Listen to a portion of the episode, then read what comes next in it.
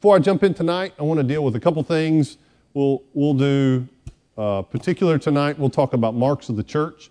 We're, uh, we're shifting into a section on uh, what is the church, looking at the theology of the church.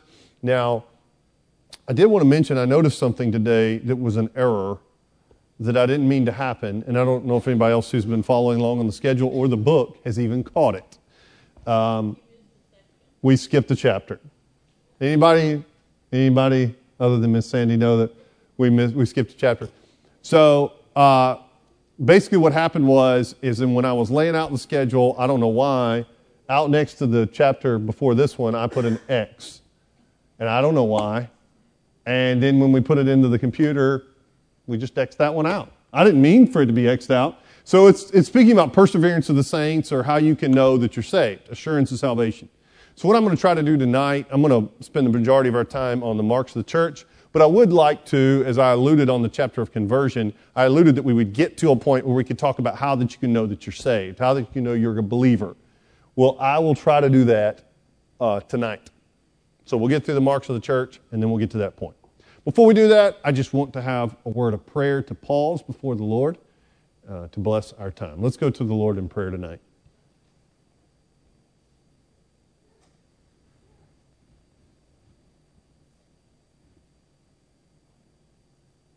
Heavenly Father, we thank you for this gift and privilege of praying to you. It is an honor. It is genuine, genuinely a, a gift to us that we're able to speak directly to you with our requests. Lord, we're thankful for the comfort of knowing you are the God who controls all things and works all things for your good even, Lord, when we might not understand what you're at work doing. And so, Lord, tonight we look to you, the God of the universe, the one that cares for all people, the one that cares for the birds of the field and the flowers and cares for all of creation with such detail. Know just how much more you care for us. Lord, I I pray we would find great comfort in your love and affection for us personally and those we love. And Lord, I pray tonight for those we might be thinking of. We might have loved ones or friends or people that are close to us that we know have, we have a great burden for. And so, Lord, we right now lift these names to you in our mind and our heart. We lift up uh, Gerald and Lydia as they face these difficult days and we pray for you to strengthen and give Miss Lydia great comfort and remove any pain she might be having. We pray for her family as they love her and care for her. Lord, we pray, Lord, for um, those we know that aren't believers or followers of you. And tonight we ask again, as many of us have asked before, for you to open their eyes and their heart, and grant them repentance so that they might be saved. And Lord, we come to you also just praying for our city and our nation and our country. Lord, we pray for our leaders that you would guide them, give them great wisdom. We pray for our nation and just us as a people that we would value life, we would value the vulnerable, value those who need protecting. And Lord, we pray, Lord, for our church. We thank you for this church, the gift of it. We thank you for our pastor. We pray as he's going to be preaching again tomorrow, you grant him great words and wisdom as he speaks. And Lord, now as we spend these few moments in studying, may you give us a greater love and affection for your church. Help us to understand it more clearly. And Lord, help this to be uh, help us to value more the gift of the local uh, church. We pray these things in Christ's name. Amen.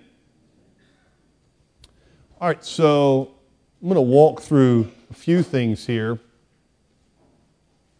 with the nature and the marks of the church. Notice the summary statement at the top it says the church is the people of God who have been saved by his grace and incorporated as the community of faith.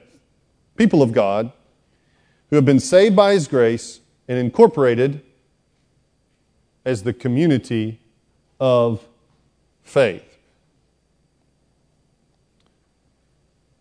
You know, years ago, when I was, I think I was about to graduate high school, I was in college sometime.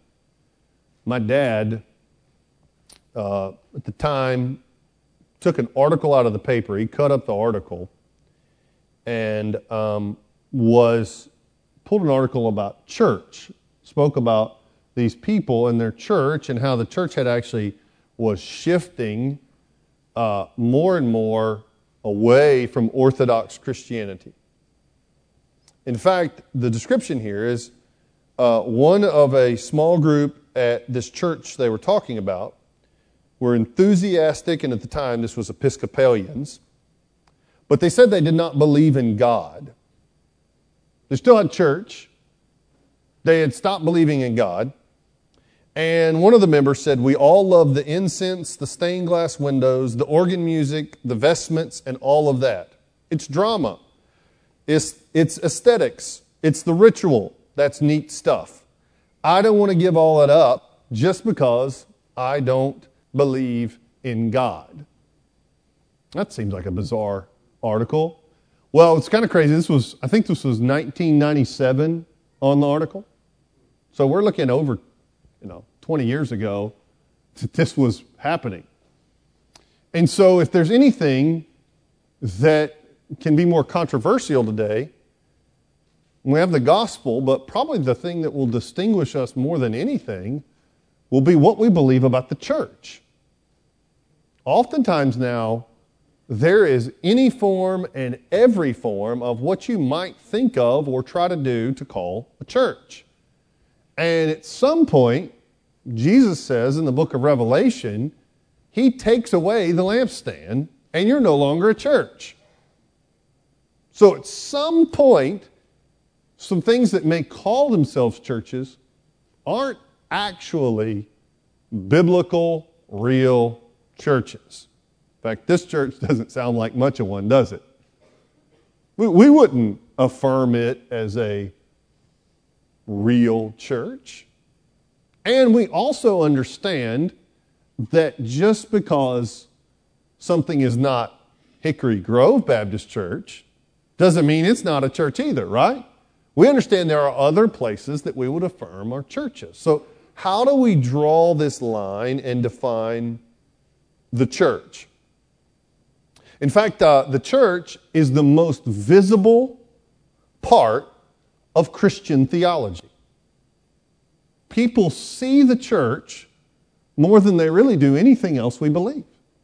When they think of Christianity, they think of churches.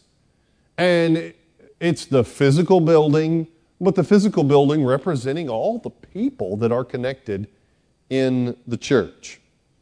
But it's interesting, a movement, even among what we might think of as Christians, is to take a disinterest in going to church. In fact, I think I've shared this in here before.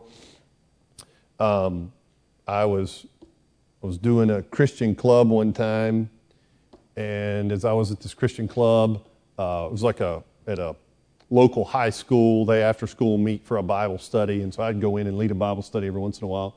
So I'm in this Bible study. I think I tossed out a question, and I, I, I wasn't asking about church. I was just kind of asking a basic gospel question.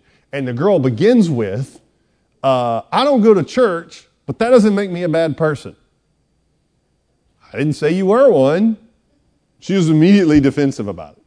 But there was already a thought in her mind that her Christianity was perfectly fine and great apart from a church. One quote I read today comes from far back in church history.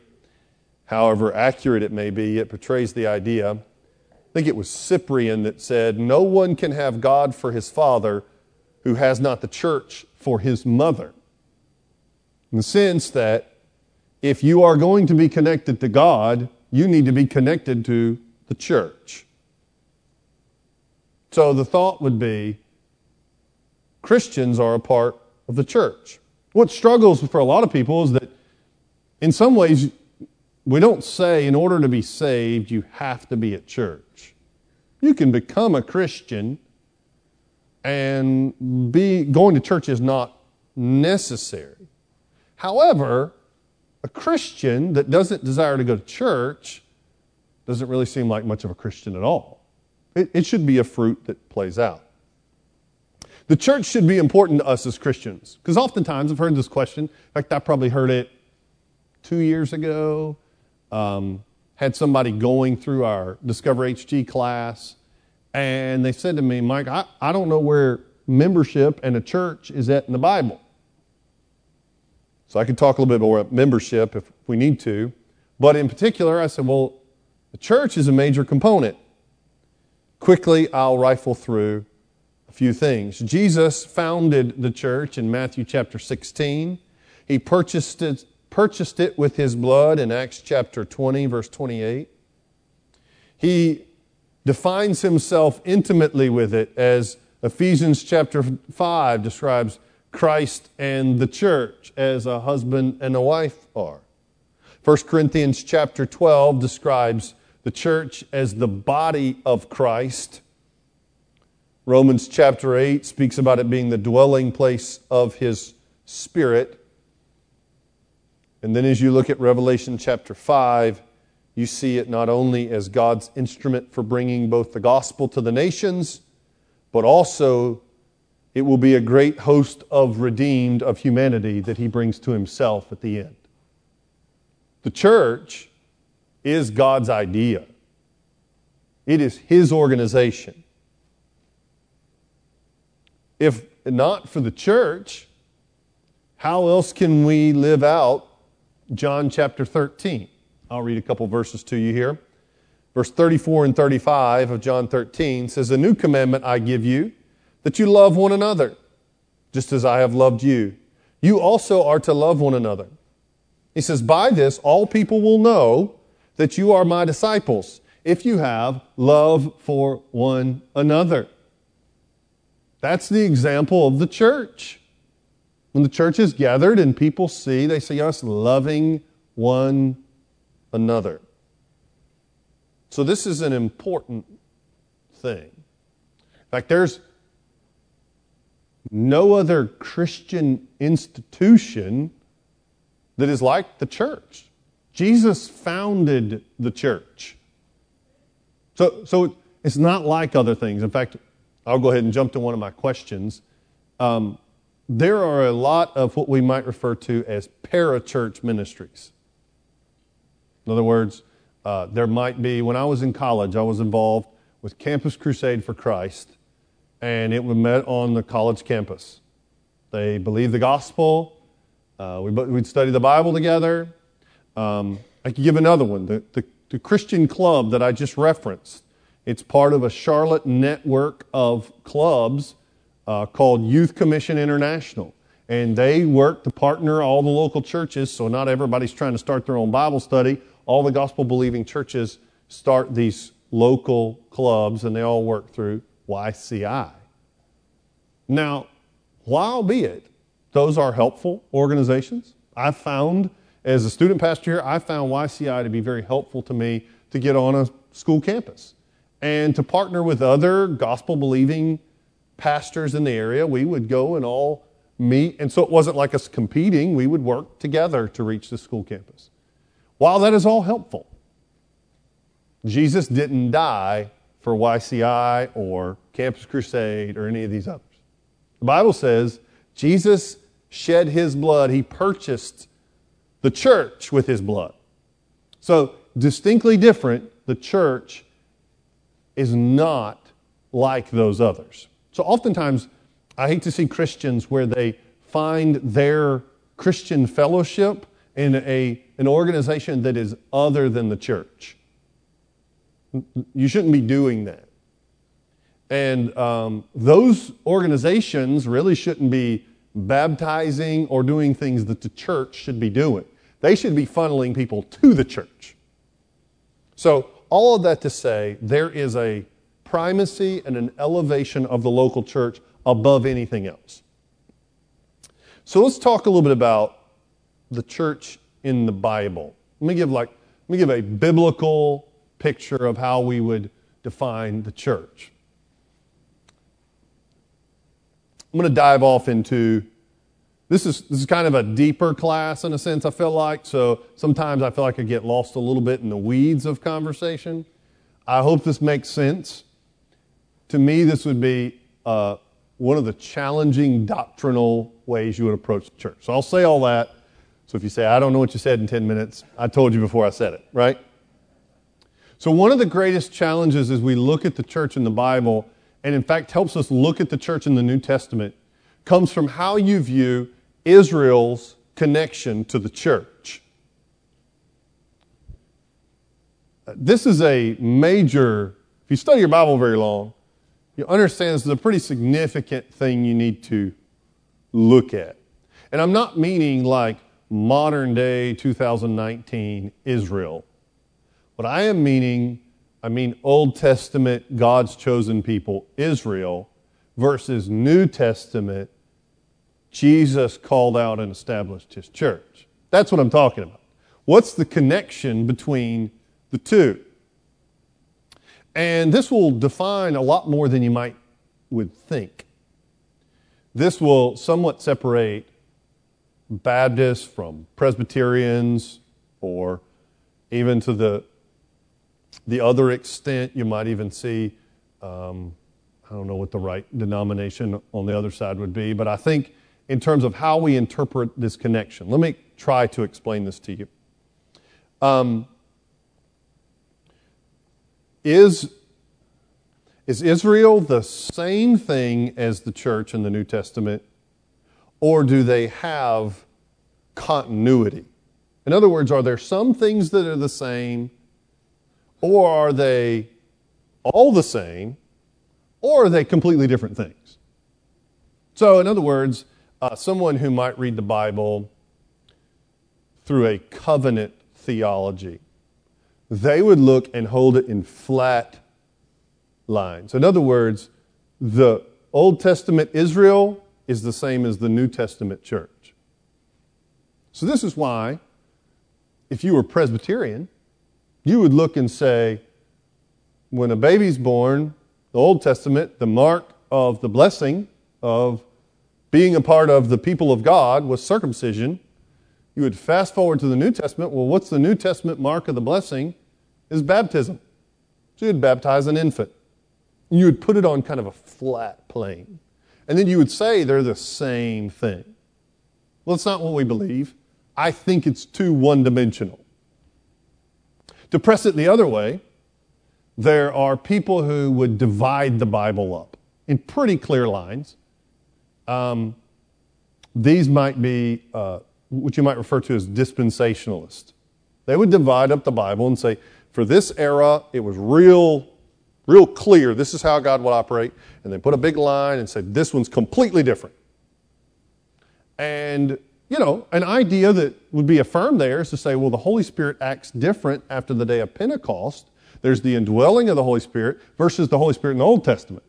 We would agree with that. So here's where I'm diving into this whole mess is to say that we believe that they're not all different or they're not all the same. We believe there are some similarities and some differences. We will hold kind of a middle spot between the two. Uh, some of that gives you a little bit of explanation. There are gospel believing brothers and sisters in Christ who understand and believe the gospel and will be in heaven with us that are Presbyterian. They do not believe baptism saves them, but they will hold this view of understanding baptism as part of the Old Testament. So that's what I'm saying. If this isn't some terribly heretical belief, uh, we would just stand different on it in how we see the church. So, that being said, let me talk you through the Bible, some ways to look at the Old Testament, New Testament. I'll show you some similarities and some differences. So, here's how we'll start. Israel shares some of the same names in the Old Testament as the church. The Bible refers to it as God's Son. One point speaks of as uh, God's spouse, the apple of his eye, the vine, or probably the, the clearest one you can see that I think carries over is like a flock that God cares for. The imagery of a shepherd and his flock is one you can see carried from God shepherding his people Israel, which is very clear in the Old Testament, and you move to the New Testament and you get the idea of shepherds over the flock. God cares for his flock. There is a chief shepherd in the New Testament, the Lord Jesus Christ. So, so you get this idea of a flock that is being shepherded. Both are similar. Um, probably the biggest connection I would give comes in the term describing God's people in the Old Testament to God's people in the New Testament. The term for assembly, when it talks about God's people assembled in the Old Testament, is a Hebrew word, kahal. Um, and so, this same Hebrew word, when they will one day translate the Old Testament, now follow with me here for just a second. They'll take the Old Testament and they'll translate it into Greek. Okay, it's written in Hebrew. When they write it into Greek, they're going to take that Hebrew word assembly and they're going to use the New Testament word ecclesia for assembly that will, we will read in our Bibles as church. So the same New Testament word they'll call church, when they translate the Old Testament over, they'll use these same assembly words together, all tied up to be God's chosen people. Old Testament, God's chosen people, New Testament, God's chosen people, His kingdom, His, His called out ones. His, you see, Hebrews 10 25, do not forsake the assembling with believers, the ecclesia.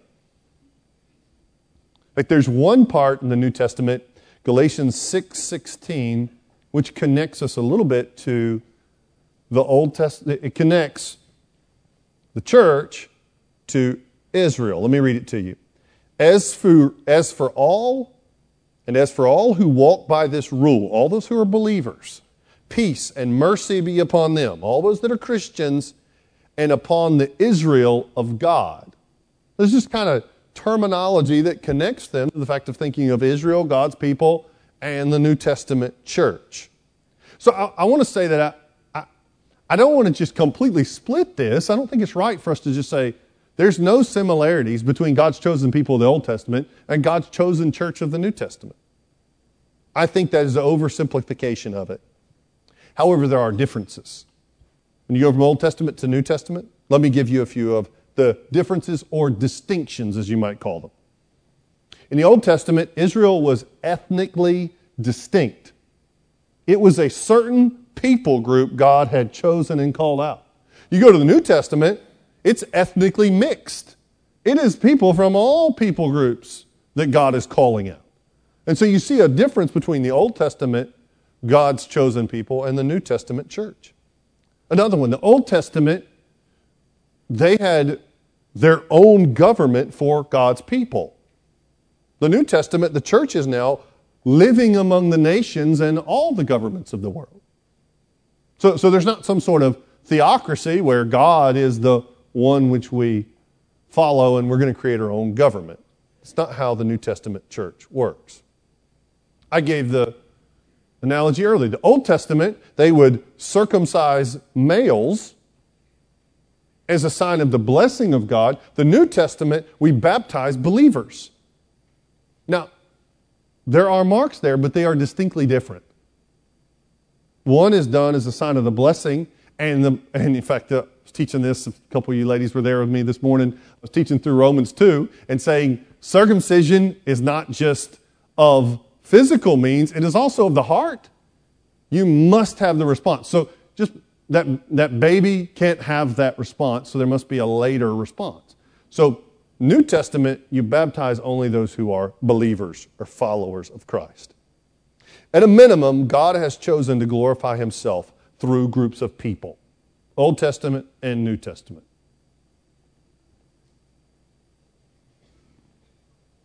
So before I jump to the New Testament, I just want to pause. There's, there's more here. I, I, I'm not here trying to completely, I had probably six or eight other things here that I could draw out distinctions on. Old Testament, this description. I, I felt like that got a little boring. What I wanted to do is give you conceptually the understanding that we believe there is some continuity while at the same time believing there is a distinct difference between the two. I think that's a right biblical picture of seeing the two. And that helps us to get where we're at today. And that's, that's why we would look at a Presbyterian brother or sister in Christ and say, we don't see this the same way as you do. All right, so let's talk about universal versus local.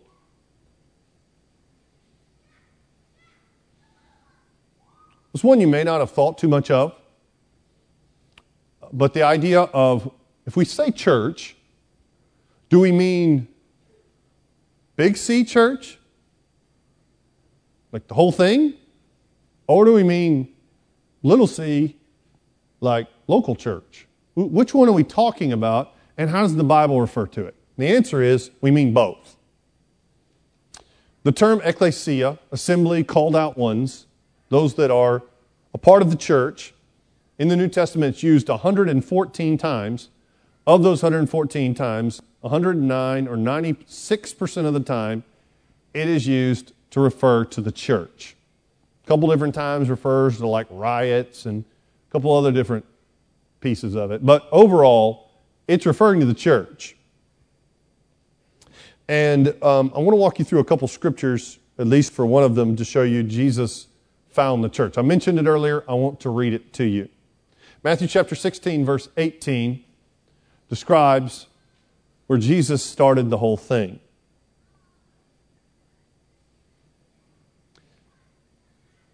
He's talking to Peter. He says, And I tell you, you are Peter. And on this rock, I will build my church. And the gates of hell shall not prevail against it. A lot wrapped up here. A couple things to mention.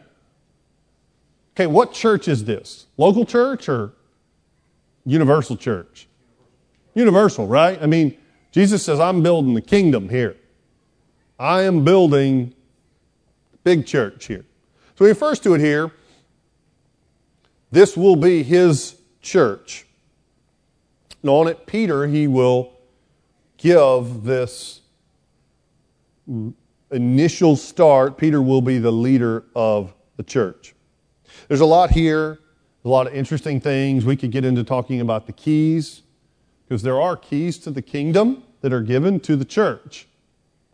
Uh, some people say they're given to Peter, so then there's this long, this is where the Catholic Church will get the Pope, the papal succession from this point, and saying he'll become, you know, the, the Pope in Rome, and then there will be this apostolic papal succession that comes down the line from Peter, and the authority all comes from this verse. I think it's more, there is authority given here. I think sometimes because we've rejected that idea, we reject the idea of any sort of authority transfer.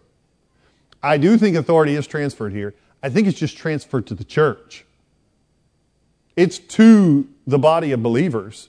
The church now possesses these keys in a sense. They on earth now have some authority and interaction in the life of a believer. You are responsible to, accountable to the local church. Could expound that another time if you'd like to hear. But there's, there's a short version of, yes, sir. Oh, okay. All right.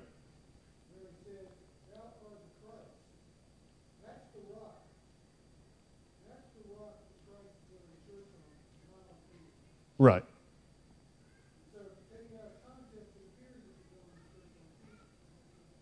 Okay. So the interpretation is that Christ would be the rock. But the authority is still granted, correct? Right. Okay. I understand what you're saying. Okay. All right, so at this point, At this point, I think for Jesus, he is going to give authority over to the church. Church carries this. Now, at this point, Acts uses to press further, and I, if you go into the book of Acts, you'll hear described different local manifestations of the church. You'll see these different places when there's the Ephesian elders of the church at Ephesus. You'll start seeing these churches established. And there are groups of people that are gathering in houses or different places. The church begins at that point. And if you think of Paul's letters when he's writing to Ephesus or Philippi, he's almost always writing directly to the local church. So you now see this scriptural concept where you see the universal church talked about at times, but then you also see pressed into a local organization of believers. People that are gathered and organized as a group with elders and pastors and deacons and some sort of structure providing to a local place. In fact, you go to the book of Revelation, I mentioned earlier, there are seven churches, right? So it's not just always one global church, there are these local manifestations. Um, some lists that he gave from his book that were na- some things that are the nature of the church. What does it look like? I found several of these. I thought his list was helpful, so we'll walk through it quickly. I, I think I left the bullets on your page there. First, the church is doxological. What that means, ultimately, the church is there to bring glory to God. The whole purpose of everything we do is the glory of God.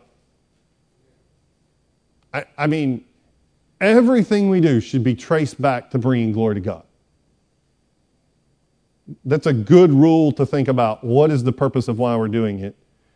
And even when we do missions, as John Piper will say, missions happens because worship doesn't.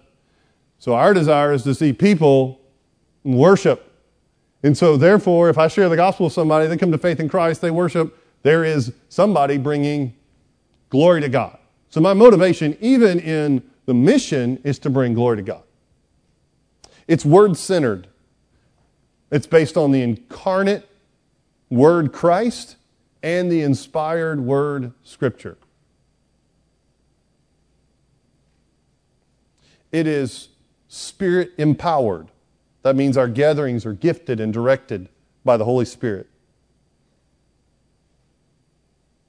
It is, in a sense, covenantal.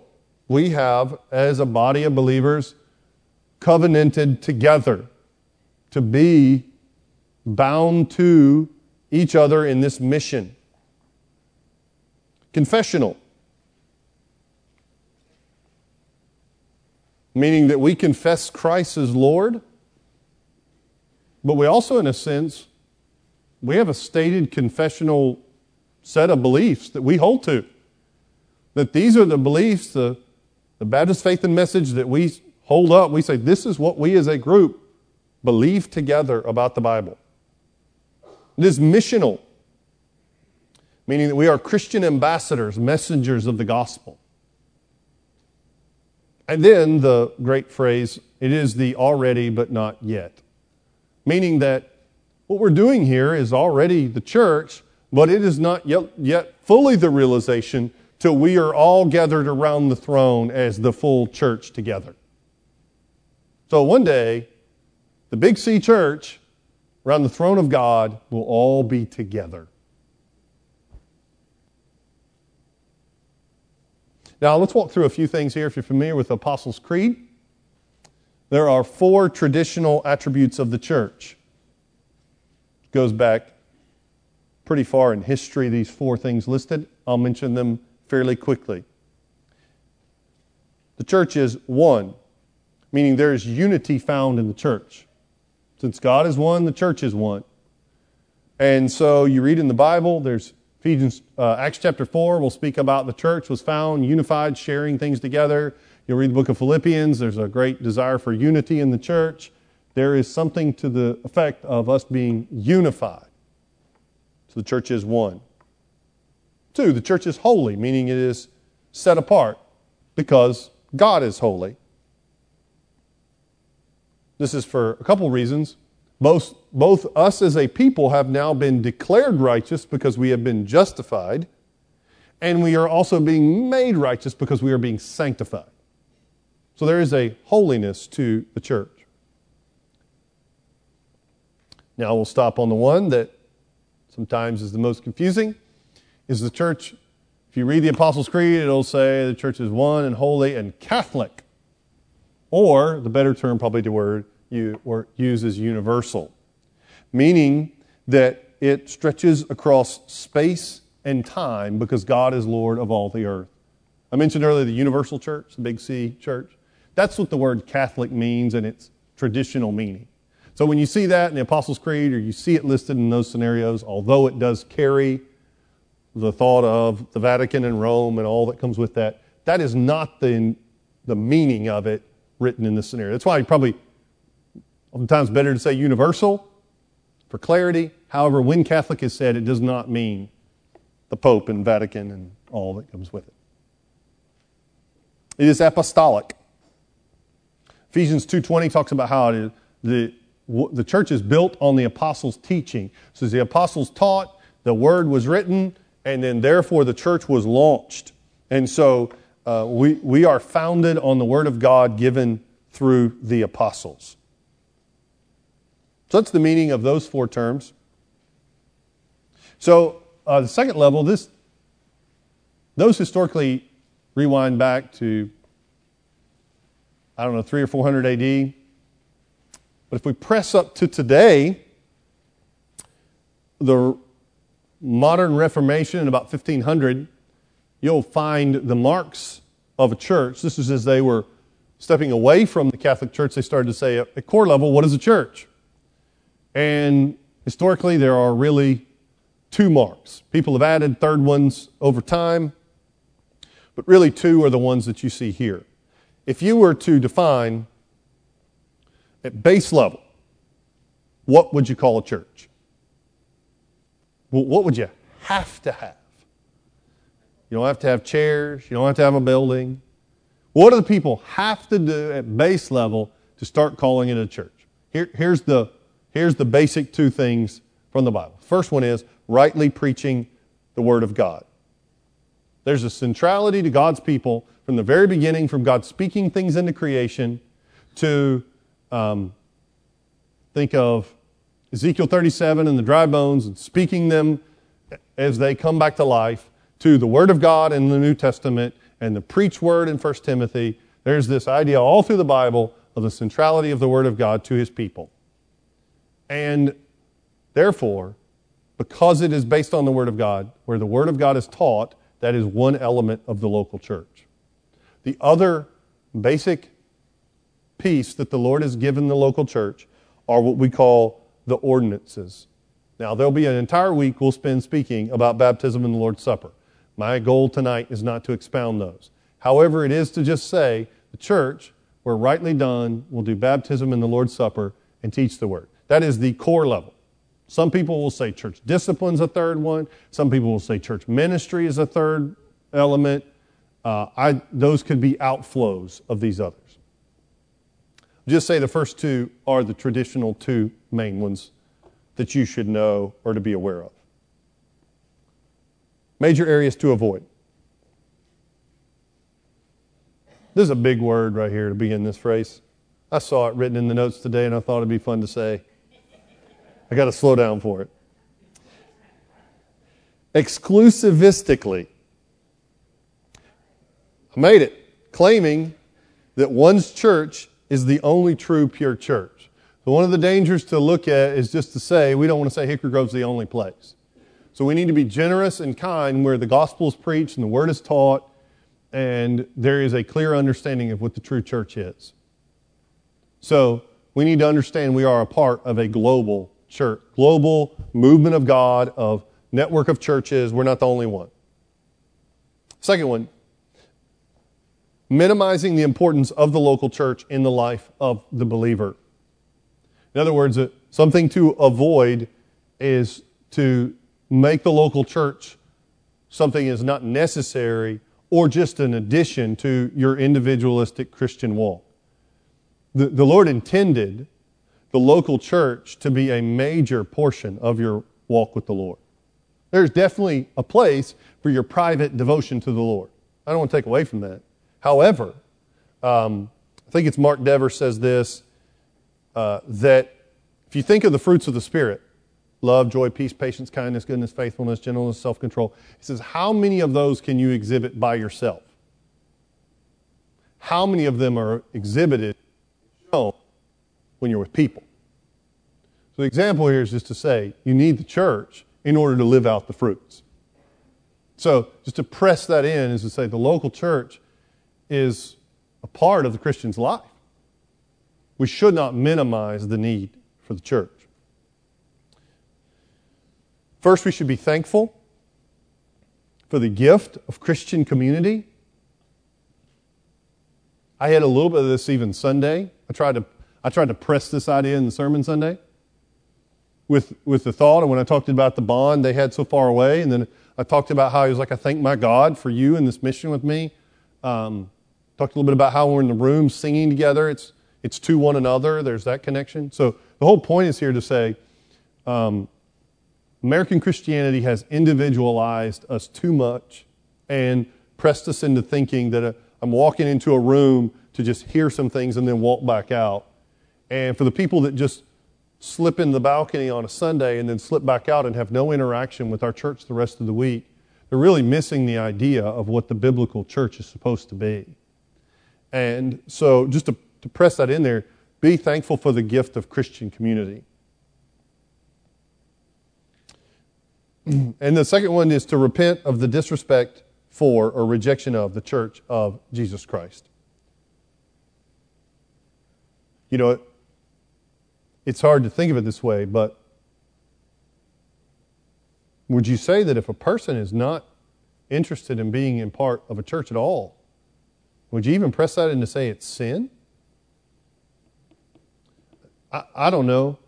I just say it's an interesting question we could get pretty close to.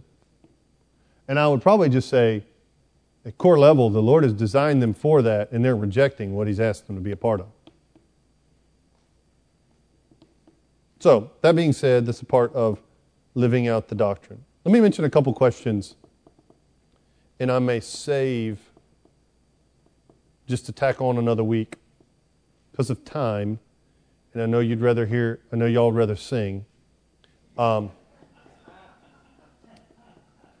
I, I'm going to save the how you can know you're saved for another week. But I do want to mention a couple questions, and then John's going to come up lead us in a couple songs. Um, some people might ask, why are there so many different churches? That's usually one of the bigger challenges. You know, you look at like a Catholic church, you'll say wherever it's at, so there's a church that that's that way. But why do you have so many different denominations? Why is it you guys disagree on so much stuff? It seems like it seems confusing to me. Um, you know, one of the things that's very unique to us versus other denominations or however it might be and this is true particularly of Baptists, is we, we have what we believe is autonomy of the local church. And even to press that further, we believe in priesthood of the believer. Is that in some regard, we are all here to interpret, even though I might teach this, you still are the one who's able to interpret. You're still the one who's looking at the Bible and discerning. There's not some sort of special access. I mean, exhibited by my brother Jim tonight with his input on the lesson. But that's right. But that's the point, though. Is it? I'm not. I'm not some have some sort of. This is how I'm going to interpret it, and then you all have to take it. You all interpret it yourself. You're thinking as we go, and so as a part of that, that's going to generate a little bit of diversity in people's interpretation. It's going to generate some differences as people are looking at the Bible versus just one person says, This is what you believe, and everybody has to deal with that. So that's going to be some of the, the distinctions that will generate some of that. And um, sometimes people want to say, Well, can't we just all love Jesus? Like, why do we have to have all these denominations? Why are these things, why do things matter? Why can't we just have, and I've seen churches try this, and it's the unique phrase, they tried it years ago to call it non denominational. Let's start their own church, and they want to be Jesus loving folks, and they call it non denominational. But before you know it, they have to define a set of beliefs. They have to make a decision on baptism. They have to make a decision on some of these things we just talked about. And before you know it, there's another brother in Christ. And this is where I say, there are people that will differ on some of these views. And this is where we talk about, might be helpful here to say there are first order doctrines where it's the gospel, and if you don't believe any of this, you're either a Christian or not.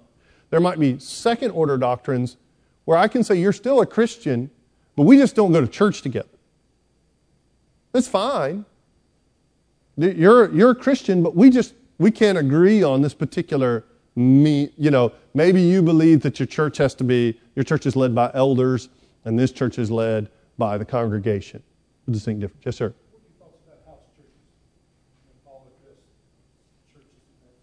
I think, I think a house church can be just fine. It's biblical. They happen in the Bible. I think eventually it grows to a point, and all of a sudden you got to organize, and can you still meet in the house? But I think there, there are people that meet in houses, and there are people there that can operate, but I think as long as it's organized. It's not some glorified Bible study and, you know, you're just meeting in a house. Might not want to call that a church. I think if you would organize in a house church, I, th- I think that's, how can you say it's not biblical? I mean, it happens in the Bible. Uh, you see people meeting in houses. I just think there comes a point where we can't all meet. I mean, none of y'all's houses are this big, right? So we can't meet in somebody's house. Right, don't sit in the window. so that makes sense. So, anyway, I just say all that to say um, oftentimes people will try to make that distinction, but before long, you're going to have to make decisions on some of these things. And that's where denominations come in. And denominations aren't as bad as, I think, in the 2019 world, they're not as bad as some people see them to be. It can be very helpful to label and clarify your doctrines and not minimize them. John, why don't you come on up and we'll take one more question.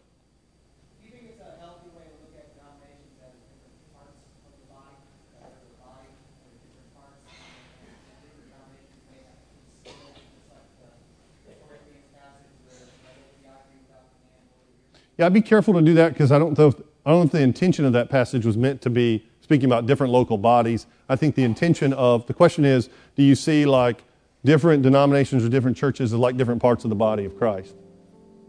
I, I don't think I don't think I would interpret that passage. So I'd be a little careful with that analogy. But I do think there are other body, other churches that can be helpful with different gifts. I just don't know if I'd use that passage.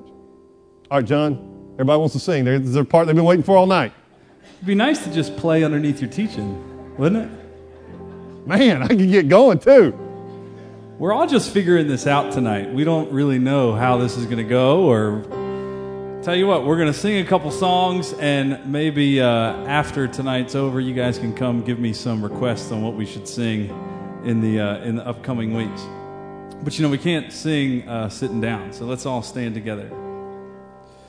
Blessed assurance, Jesus is mine. Oh, what a foretaste of glory divine, heir of salvation, purchase of God,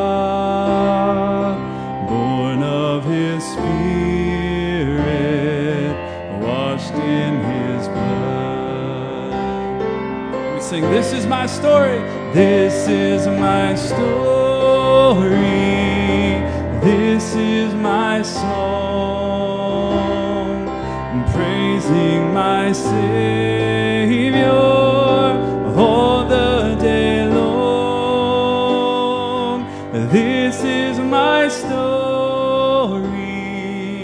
This is my song. Praising my Savior.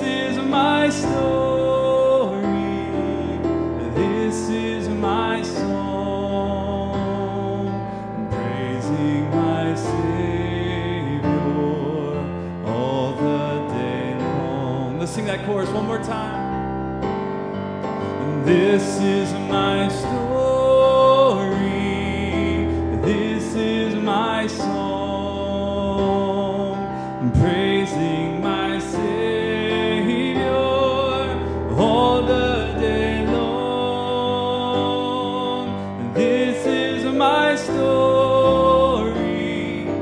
This is my song. Praising my Savior all the day long. Don't you love that song? Let's just sing a little bit of this.